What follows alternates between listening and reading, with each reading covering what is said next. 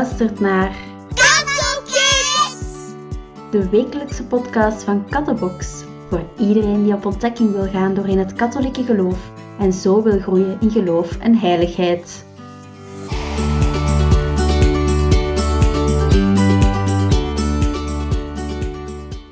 Hallo allemaal, hier Kim van Kattokids weer met deze keer een aflevering met de geheimzinnige titel De presentatie van Maria.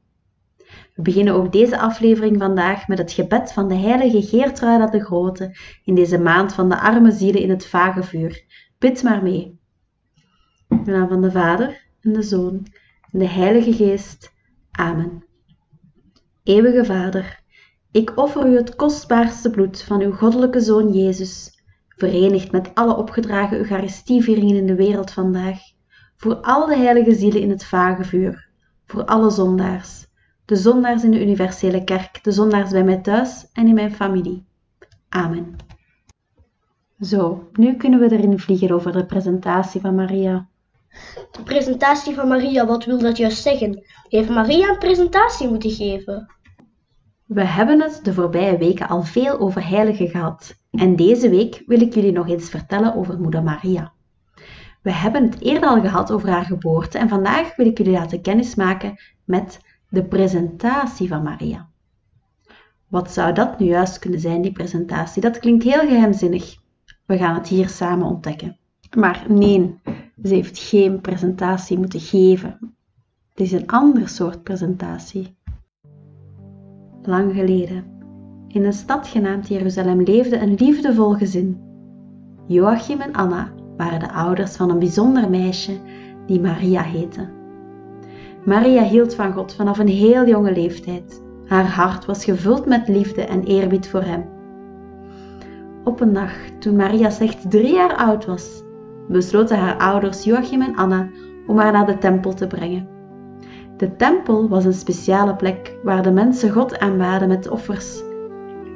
Ze wilden Maria aan God toewijden, net zoals ze beloofde toen ze nog een baby was. Deze gebeurtenis staat bekend als de presentatie van Maria. Maria heeft dus geen presentatie moeten geven, maar Maria werd gepresenteerd aan God. Ze werd als cadeau gegeven aan God om God te dienen. Die dag was een dag vol vreugde en plechtigheid. Maria droeg witte kleren, een symbool van zuiverheid en onschuld. Ze klom de trappen van de tempel op met een lach op haar gezicht en iedereen kon zien dat ze een speciale band had met God. In de tempel bracht Maria de komende jaren door. Ze leefde een leven van gebed, nederigheid en dienstbaarheid. Ze leerde over de Heilige Schrift en groeide in haar liefde voor God.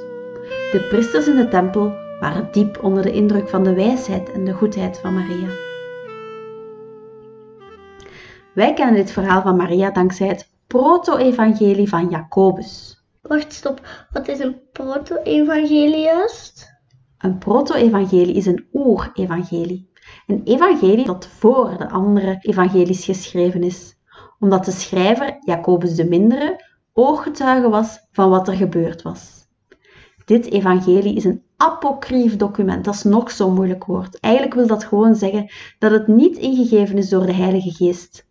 Want we geloven dat de Bijbel geschreven is door de Heilige Geest en dat de schrijvers gewoon hebben opgeschreven wat de Geest hen ingaf. Dit is dus niet wat Jacobus deed. Jacobus schreef op wat hij zelf gezien en gehoord heeft. Dus eigenlijk zijn we niet 100% zeker van het hele verhaal van Maria. Jacobus zou fouten kunnen opgeschreven hebben, want als gewoon mens maakte hij fouten, net zoals jij en ik. Alleen van de verhalen uit de Bijbel kunnen we 100% zeker zijn. En over de kindertijd van Maria is weinig gekend, wat eigenlijk heel, heel logisch is, aangezien ze onbevlekt was. Ze had geen zondes en ze was heel nederig.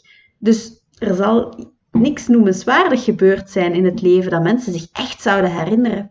Denk maar eens na. Als je vorig jaar bij een groep vriendjes was, dan ga je het vriendje dat braaf alles deed zoals het hoorde, niet meer zo goed herinneren. Maar het vriendje dat iets ondeugends zei of deed, dat zal je je wel goed herinneren. Zo was het ook met Maria. Maar het verhaal van haar presentatie is dus wel overgeleverd, onder andere dankzij het geschrift van Jacobus. Maar wat kunnen we nu leren van de presentatie van Maria? We leren ten eerste over de toewijding aan God. Maria's bereidheid om zichzelf aan God te wijden, zelfs op zo'n jonge leeftijd, inspireert ons om ons hart open te stellen voor God en zijn wil in ons leven toe te laten. We zien in Maria een voorbeeld van zuiverheid en liefde. Maria's witte kleren symboliseren zuiverheid en onschuld. Zij herinnert ons eraan dat een zuiver hart en liefde voor anderen belangrijk zijn in ons geloof. Ten derde leren we dat leerling zijn belangrijk is. Maria leerde over God en zijn woord in de tempel. Ook wij worden aangemoedigd om te leren en te groeien in ons geloof. Op 21 november vieren we het feest van de presentatie van Maria. Het is een dag waarop we ons herinneren hoe Maria haar leven aan God wijde. Het is een dag waarop we eens extra de tijd kunnen nemen om na te denken wat we allemaal van die straffe Maria kunnen leren. De feestdag van de presentatie van Maria wil ons eraan herinneren dat we ons leven aan God kunnen wijden, ongeacht onze leeftijd. We kunnen leren dat liefde, zuiverheid en toewijding belangrijk zijn in ons geloof.